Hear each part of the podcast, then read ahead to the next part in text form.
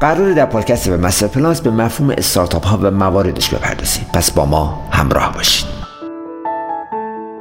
سرویس های بسیاری در سراسر جهان با ایده های ناب به وجود میان که در مدت کوتاه موفق میشن مسیر 100 ساله رو در یک شب طی کنند.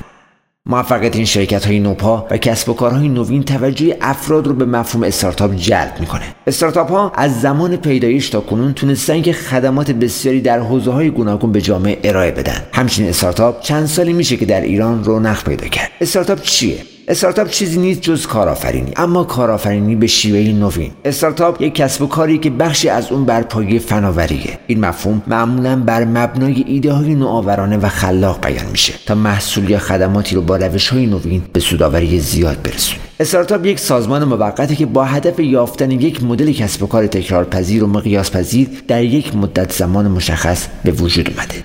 حالا میایم بررسی می‌کنیم عوامل مؤثر در موفقیت.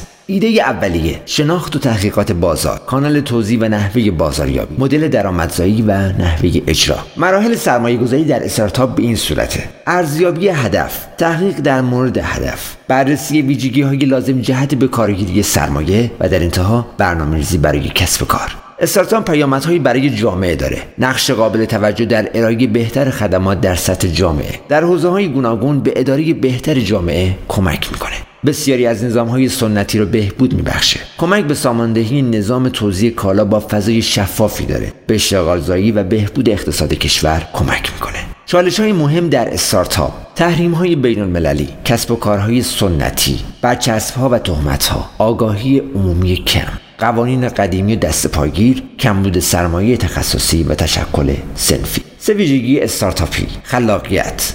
فرایند ذهنی کشف ایده ها و مفاهیم یا آمیزش ایده ها و مفاهیم موجود. نوآوری پیاده ساختن ایده ناشی از خلاقیت که به صورت یک محصول یا خدمات تازه. و در انتها ایده پردازی. کارگیری ایده های نوین ناشی از خلاقیت.